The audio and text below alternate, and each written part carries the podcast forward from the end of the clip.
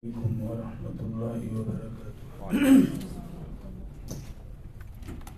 الحمد لله الحمد لله نحمده ونستعينه ونستغفره ونؤمن به ونتوكل عليه. ونعوذ بالله من شرور أنفسنا ومن سيئات أعمالنا. من يهده الله فلا مضل له ومن يضلله فلا هادي له. ونشهد أن لا إله إلا الله وحده لا شريك له. ونشهد أن سيدنا ومولانا وحبيبنا وشفيعنا ونبينا محمدا عبده ورسوله. أما بعد قال الله عز وجل في القرآن المجيد والفرقان الحميد أعوذ بالله من الشيطان الرجيم. بسم الله الرحمن الرحيم. إنا أنزلناه في ليلة القدر وما أدراك ما ليلة القدر.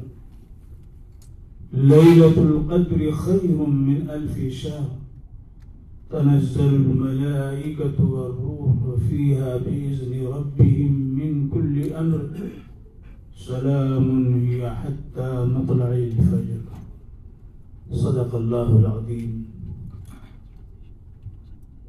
حاضرین مجلس، یہ مبارک مہینہ، جس کا سب سے بڑا امتیاز اور سب سے اہم شناخت نزول قرآن کریم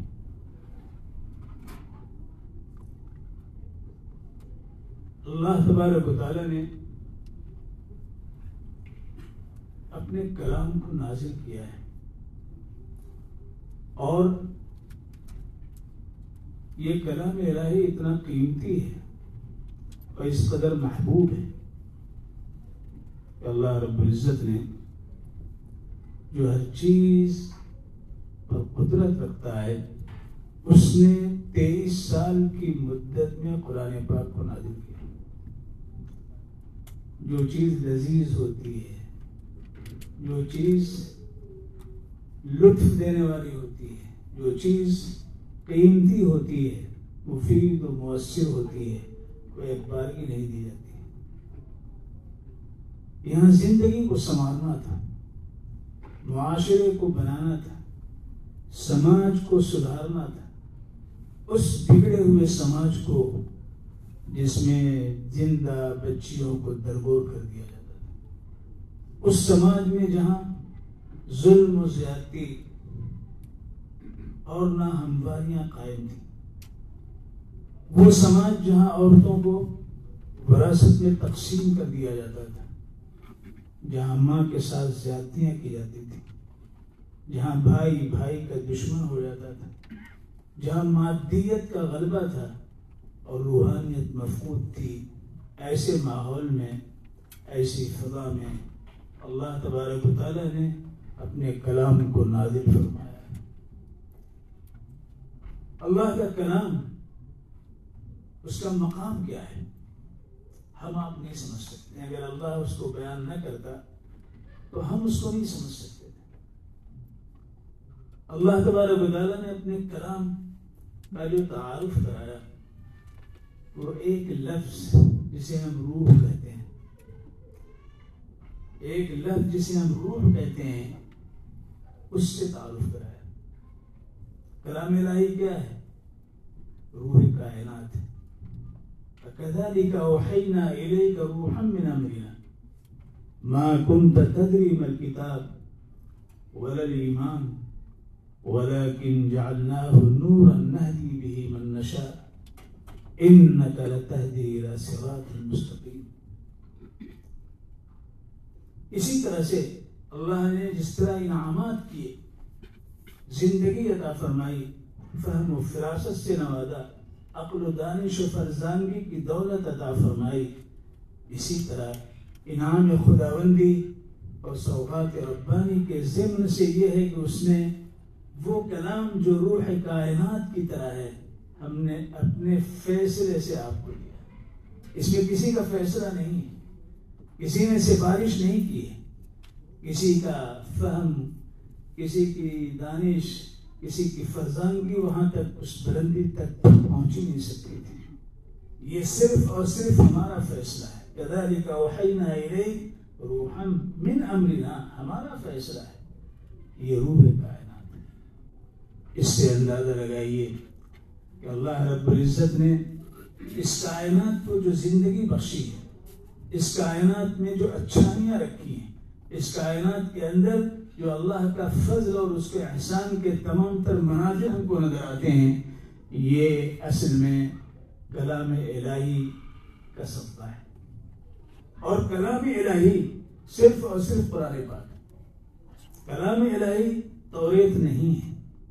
کلام الہی انجیل نہیں ہے، کلام الہی زبور نہیں ہے، صحف ابراہیم اور موسا نہیں ہے۔ ایک سو چار اللہ نے کتابیں نازل فرمائی۔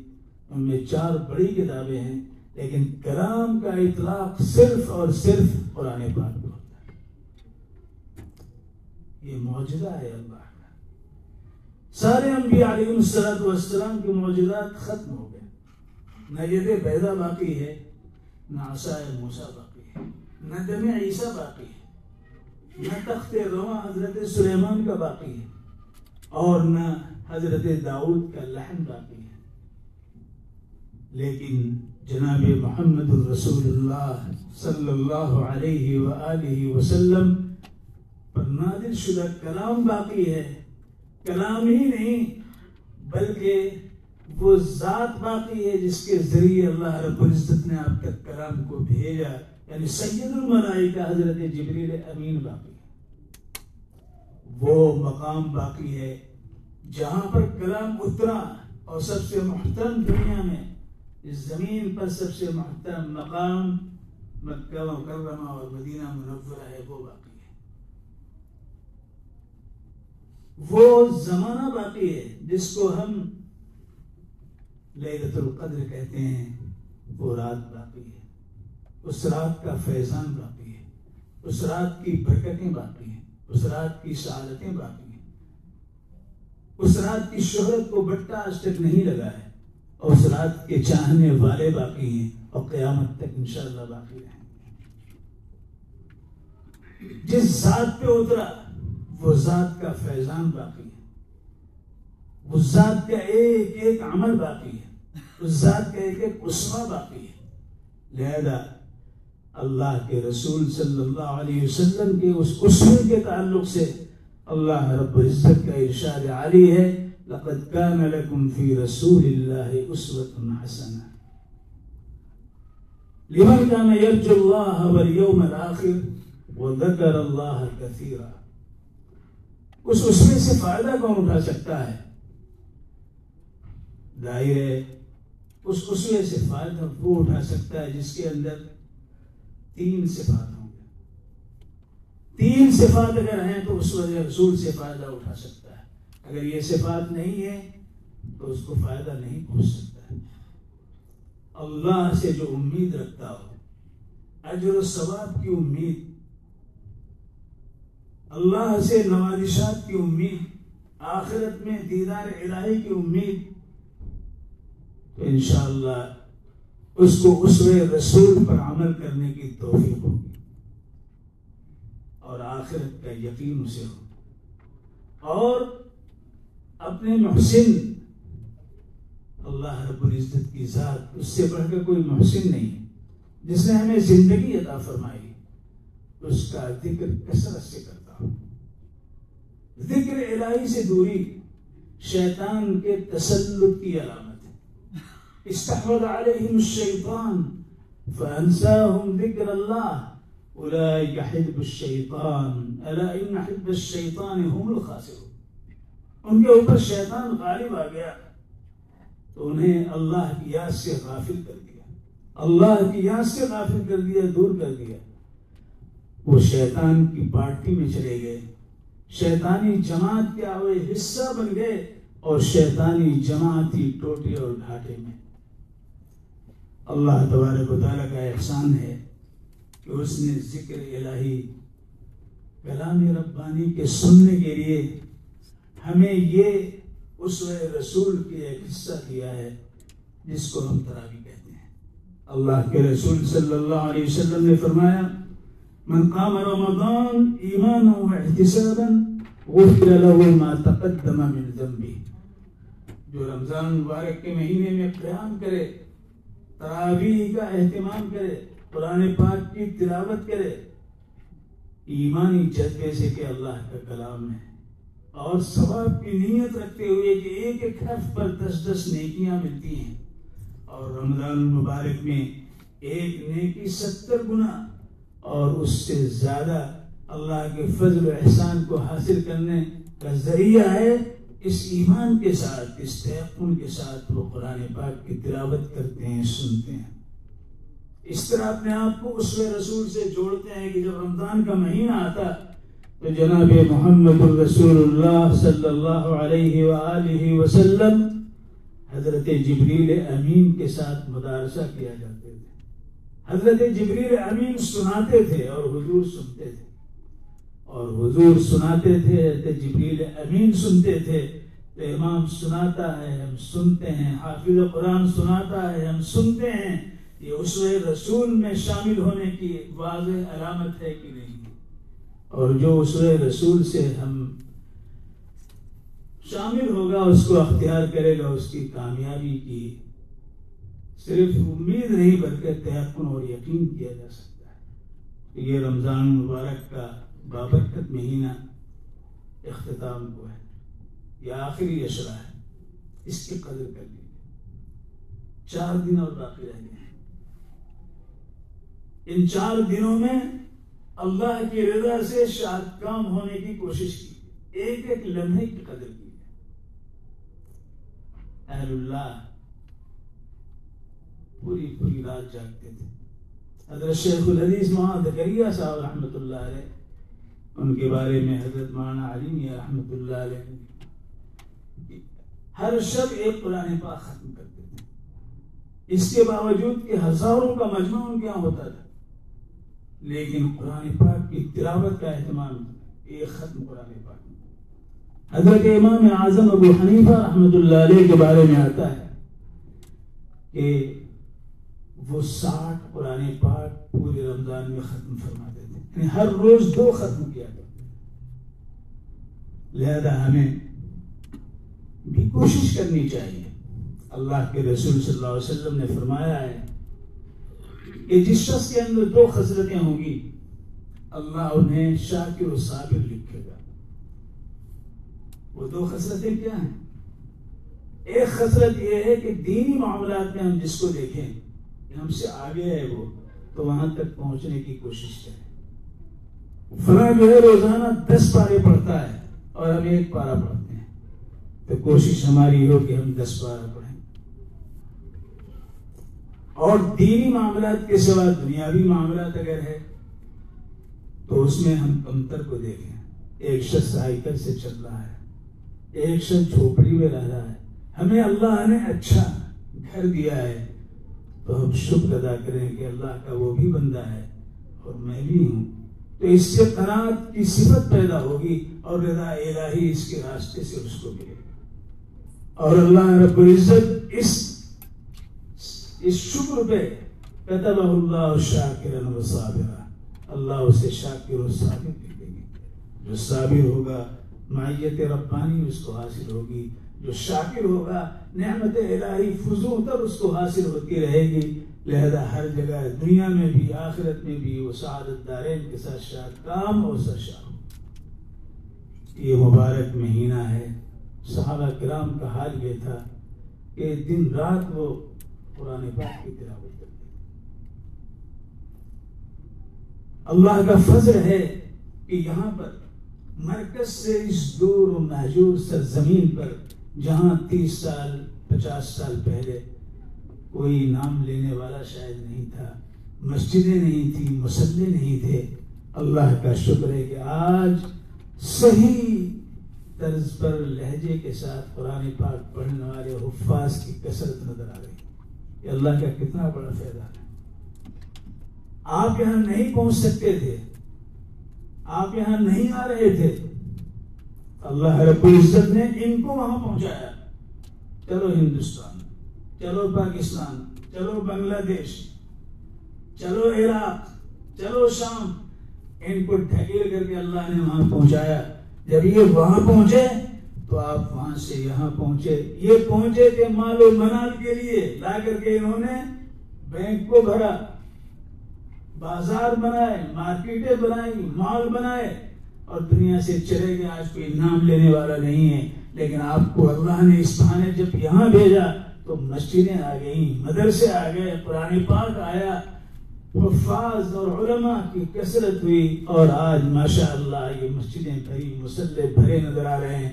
تو اللہ کی حکمت کا کوئی اندازہ کر سکتا ہے؟ آپ نہیں آ سکتے تھے۔ لہذا اس کی قدر کریں، اس کی قدر کریں۔ دنیا میں میں کہا کرتا ہوں، ایک فرعون تھا، جس کا تذکرہ قرآن پاک کے اندر ہے۔ قرآن قرآن پاک کہتا ہے کہ فرعون نے ٹاور ایک بنایا تھا۔ اور اپنے وزیر حامان سے کہا تھا کہ اتنا اونچا ٹاور بناؤ، اتنا اونچا ٹاور بناؤ تو اس پر میں چڑھ کر کے موسا کے خدا کو دیکھوں کہ ہے بھی کہ نہیں فوقد لي يا هامان على الدين فاجعل لي سرحا لعلي يطلع الى اله موسى واني لاظنه كاذبا. وزين لفرعون سوء عمله وصد عن السبيل. اللہ تبارک و تعالیٰ فرماتے ہیں کہ شیطان نے اس کے عمل کو مزین کیا لہذا ایک ٹاور بنایا اور اس پہ چڑھا چڑھ کر کے اس نے تیر مارا آسمان کی طرف۔ اور اس تیر میں خون لگا ہوا اوپر سے آیا تو اس نے اعلان کیا کہ موسا کے خدا کو ہم نے مار دیا ہے۔ اس اللہ تعالیٰ کی بڑی آزمائش کرتے ہیں۔ اسی فرعون کو اللہ رب العزت نے اس دنیا سے چلتا کیا تو سب سے زیادہ نشیب جہاں پانی کا آخری قطرہ ملتا ہے، زمین سے وہاں اس کو لے آ کر کے اس کو ختم اور جب مرنے لگا تو اس نے پھر وہی بنی اسرائیل کے خدا کو تیر مارا تھا۔ بنی اسرائیل کے خدا پر ایمان کا اعلان کر رہا ہے اور وہ خدا کہہ رہا ہے آلان اب تمہیں ہوش آیا، اب تک نافرمانی کر رہے تھے۔ تو زندگی میں ایک لمحہ ایسا آئے گا جو اپنی غلطی کا خود بخود ادراک انسان کو ہو جائے گا۔ مرد کے وقت ہو جائے گا، جب فرشتے آئیں گے اور سکرات کا عالم تاری ہوگا تو معلوم ہو جائے گا کہ اس کے نیچے کیا ہے گھوڑا ہے کہ گدھا ہے، حقیقت ہے یا شراب ہے؟ پتہ چل جائے گا۔ یہ زندگی بہت بڑا دھوکا ہے، بہت بڑا دھوکا ہے۔ لیکن ایک حافظ قرآن حدیث شریف میں آتا ہے، یہ تو الگ ہے کہ دس ایسے لوگ جن پر جہنم واجب ہو چکی ہوگی ناہم جاری بدعملی کی بنیاد پہ، لیکن ایمان کی رمق ہے ان کے اندر۔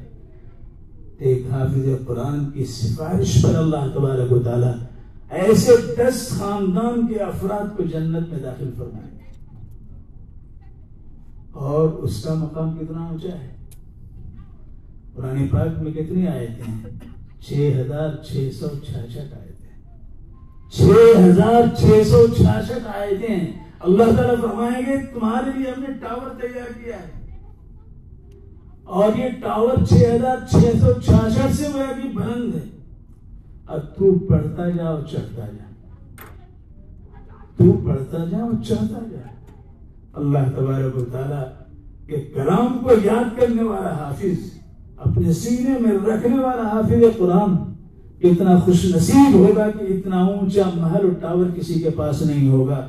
ساری دنیا کے بادشاہ مل کر کے بھی اتنا اونچا ٹاور نہیں بنا سکتے ہیں۔ جو ایک حافظ قرآن کے لیے اللہ رب العزت بنائیں گے۔ کتنا بڑا مقام ہے۔ اور جب وہ حافظ قرآن چڑھے گا، تو آج اس نے تو معراج المومنین سجدے تک ہم سے کرائے۔ ایک سجدہ ابلیس نے نہیں کیا، تو راجہ درگاہ ہو گیا۔ اور اس تراویح کے سطح میں اللہ تبارک و تعالیٰ ایک مہینے میں ہمیں بارہ سو سجدے نصیب فرماتے ہیں، تو کیا ہم اللہ کے لیے خوش نصیب بندے نہیں بنیں گے؟ یہ سجدے کس کے جرم میں کرتے ہیں؟ حافظ قرآن کے ساتھ کر رہے ہیں۔ تو کل یہ ٹاور ان کو ملے گا، تو اس ٹاور کے اس عنایت سے ہم بھی غافل نہیں ہوں گے، ہم بھی محروم نہیں ہوں گے انشاءاللہ۔ ہم بھی اس ٹاور کے سائے میں اللہ کی رضا کو حاصل کرنے والے ہوں گے، تو یہ خوش نصیب بندے جن کی تھوڑی سی صحبت ہمیں حاصل ہو رہی، اس کی قدر کرنی چاہیے۔ ایک یا دو دن میں قرآن پاک کی تکمیل ہونے والی۔ کہتے ہیں ختم قرآن قرآن ختم تھوڑا ہوتا ہے۔ ہاں؟ اعلان کر دیتے ختم قرآن ہے۔ یہ ختم قرآن نہیں ہوئی تکمیل قرآن ہے۔ لہذا تکمیل ہونے والی ہے ختم نہیں ہے۔ اسی لیے چاہے پہلے ہی سے اس کو کہ جہاں ان الناس پہ پہنچی ہے، فوراً سورہ فاتحہ شروع کر دیجیے۔ ہے کہ نہیں؟ پورے سورہ فاتحہ اور ابتدا سورہ فاتحہ۔ ہر سورے کی پارزنگ ہر سورے میں حصے، ہر سورے میں ٹکڑے کر سکتے ہیں، لیکن سورہ فاتحہ میں ٹکڑا نہیں کر سکتے۔ کر سکتے ہیں۔ سورہ فاتحہ مکمل پڑھنی پڑے گی۔ اگر آدھا پڑھ کر کے آپ نے رکو کر لیا، نماز نہیں ہوگی۔ لیکن سورہ بقرہ کو سو رکعتوں میں تبدیل کر دیجیے، نماز ہو جائے گی۔ ہاں؟ ہو جائے گی نہیں ہو جائے گی؟ ایک سو چودہ سورہ پرانے پاک کی پرانے پاک میں پانچ سو چالیس رکو ہیں۔ پانچ سو چالیس رکو ہیں۔ ہمارے علماء نے رکو کی درجہ بندی کیوں کی؟ تاکہ تراویح میں جو بیس رکعت ہوتی ہے یہ جمہور امت کا فیصلہ ہے اور جمہور علماء کی یہ کوششیں ہیں کہ بیس رکعت تراوی میں اگر تیس دن ہم پڑھیں بیس رکعت تو پانچ سو چالیس رکو ہوتے ہیں۔ پہلا قرآن پاک کے اندر پانچ سو چالیس رکو ایک ایک رکو پڑھتا چلا جائے۔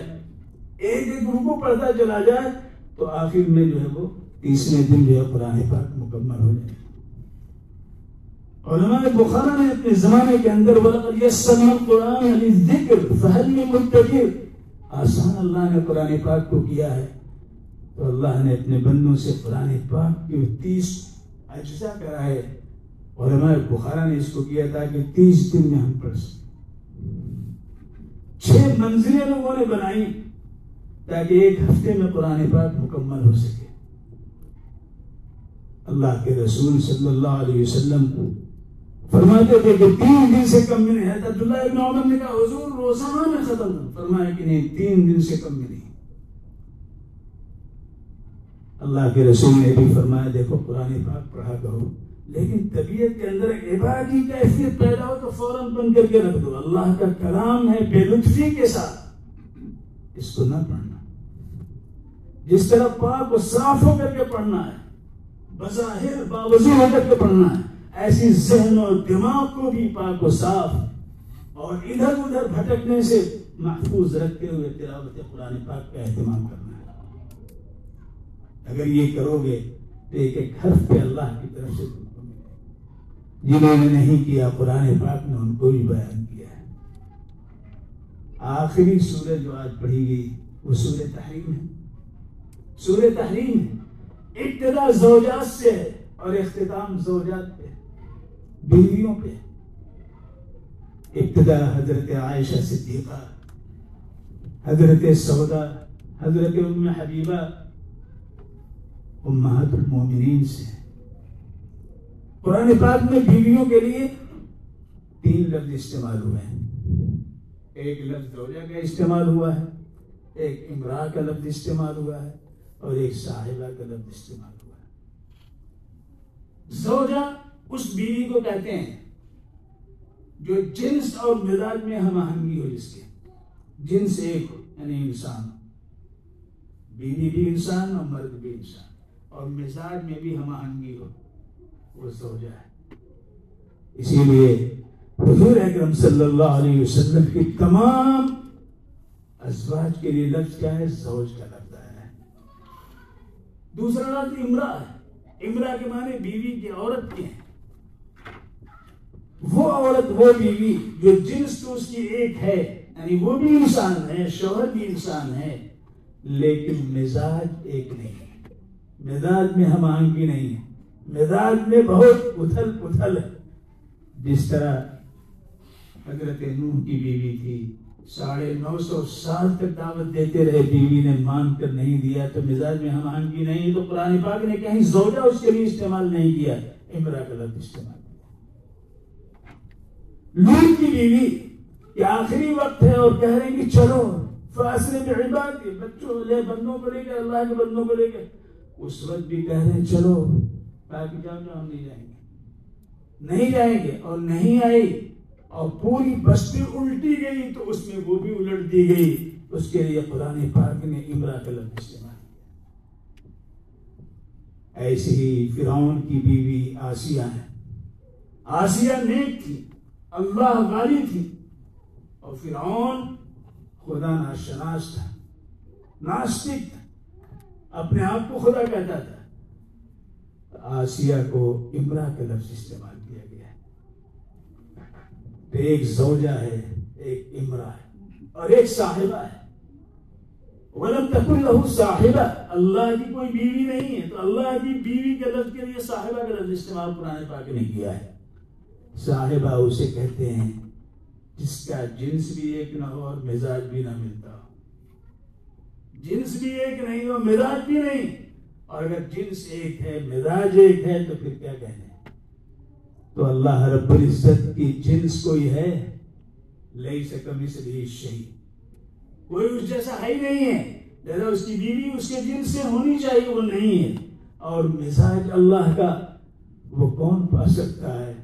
ہاں؟ اور یہاں صورت حال یہ ہے کہ جس کو چاہ بیوی بنا دیا ہاں؟ بنا دیا کہ نہیں بنا دیا؟ تو اللہ تبارک و تعالیٰ کہتے ہیں کہ الہ البنات ولکم البنین، بیوی بنایا، بیوی تو بنایا، ایک بیٹیاں بھی کہا کہ یہ آپ کی بیٹیاں بیٹے ہمارے ہیں۔ دل کے ادن قسمت دیدہ، بہت بھونڈی تقسیم ہے جو انہوں نے کیا ہے کہ اللہ کے لیے بیٹیاں اور اپنے لیے بیٹے۔ یعنی انہی اللہ اسمان سمیتموها ہاں، انتم آباؤکم یہ سب نام تمہارے رکھے ہوئے ہیں۔ تم نے رکھا، تمہارے آبا اجداد نے رکھا، اللہ نے نہیں رکھا۔ لہذا اللہ کی کوئی بیوی نہیں، اللہ کا کوئی بیٹا نہیں، اللہ کی کوئی بیٹی نہیں۔ قل الحمدللہ، لم يتخذ ولدا، ولم يكن له شريك في الملك ولم يكن له ولي من الذل وكبره تكبيرا آپ کہہ دیجیے ساری تعریف اس پروردگار کی ہے۔ جس نے کسی کو بیٹا نہیں بنایا، ولد نہیں بنایا، بیٹا نہیں بنایا، لڑکا نہیں بنایا۔ اور نہ اس کا کوئی ساجیدار ہے، کوئی شعر میں شریک ہے۔ اس نے کسی کو اپنے شعر میں بھی شریک نہیں کیا ہے۔ اور نہ آجیدہ کر کے انسان آجیدہ جاتا ہے، کمزور ہو جاتا ہے، تو کسی کو اپنی ساری جائیداد کا اٹارمی پاور دے دیتا ہے۔ مائی کورٹ کچہری کا مسئلہ آپ ہم نہیں جا سکتے۔ اللہ تعالیٰ ولم یکن لہ ولی من الذل کمزوری کی بنیاد پر اللہ نے کسی کو اٹارنی پاور بھی نہیں دی ہے۔ اس پیر کو، اس فقیر کو، اس دیوی کو، اس دیوتا کو، فلاں کو اٹارنی پاور کے صاحب اس علاقے کے آپ ہیں اس علاقے کے آپ ہیں، اسے سب تقسیم کر دیا۔ نہیں۔ اہم یقسمون رحمت ربک۔ اللہ کی رحمت بھی یہ تقسیم کر رہے ہیں۔ اللہ یہ کہہ رہا ہے۔ اللہ سب چیز پر حاوی ہے، ولا یعوده حفظهما وهو العلی العظیم آسمان و زمین کی حفاظت و تحفظ پر وہ قادر ہے یہ چیزیں اس کو پریشان کرنے والی نہیں۔ سب پر حفظ کرنا۔ اس اللہ کا کلام اللہ نے اپنے فضل سے ہم سب کو سننے کی توفیق عطا فرمائی ہے۔ جو فرض ہے ہمارے اوپر، اس کو سمجھنے کی کوشش کی۔ اس کو سمجھنے کی کوشش کی۔ اگر قرآن پاک کو کوئی نہیں پڑھتا ہے، اپنے بچوں کو انجینئر بناتا ہے، ڈاکٹر بناتا ہے، بہت اچھا۔ بنائے۔ لیکن اگر قرآن پاک سے پہلو تہی کر کے بناتا ہے، اس بچے کو قرآن نہیں پڑھاتا ہے، تو جانتے ہیں قرآن پاک کیا کہہ رہا ہے؟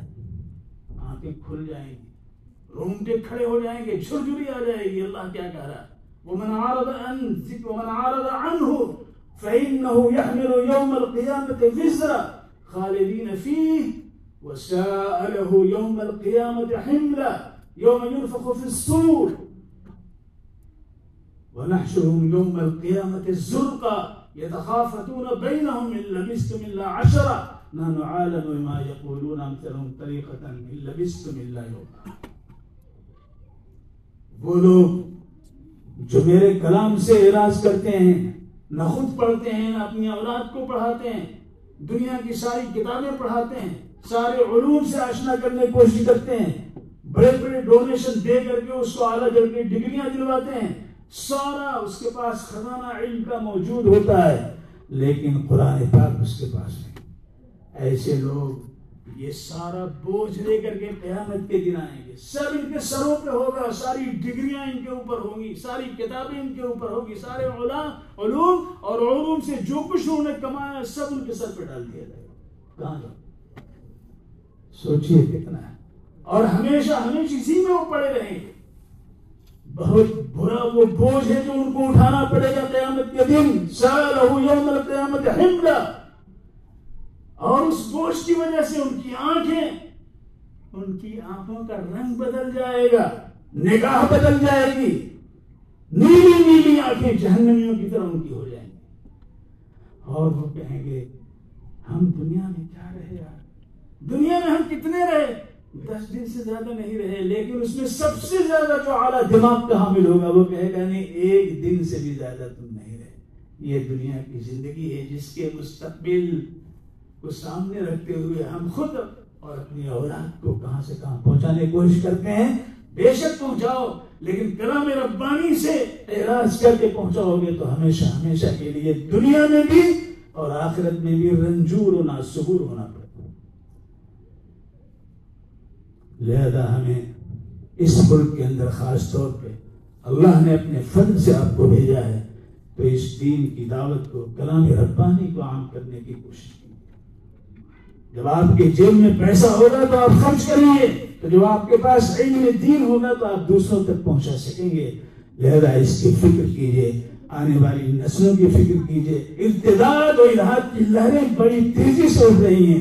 اور تاریخی کا سمندر ہمیں نگل لینے کے لیے تیار ہے روشنی صرف اور صرف اللہ کے کلام کی ہے جو باقی رہے گی باقی ساری روشنیاں بجھ جائیں گی۔ اس روشنی کو بجھنے نہیں فآمنوا بالله ورسوله والنور الذي انزلنا ایمان لا اللہ پر، اس کے رسول پر، اور اس نور پہ جس کو ہم نے اتارا ہے، وہ نور کلام ربانی اس روشنی کے ساتھ ہی ہم آگے بڑھ سکتے ہیں۔ اتمیم لنا نورنا وغفر لنا، انکا علی کل شیء قدیر۔ ہمارے نور کو مکمل ہے، اللہ تو کر دے۔ اور ہماری کوتاہیوں کو معاف فرما دے، تو ہر چیز پر قادر ہے۔ وآخر دعوانا الحمدللہ رب العالمين اللهم أنت السلام منك السلام. تباركت يا ذا الجلال والإكرام. اللهم اغفر لنا ذنوبنا وإسرافنا في أمرنا. وثبت أقدامنا وانصرنا على القوم الكافرين. لا إله إلا الله الحليم الكريم. سبحان الله رب العرش العظيم. والحمد لله رب العالمين. نسألك موجبات رحمتك وعزائم مغفرتك والغنيمة من كل بر. والسلامة من كل إثم.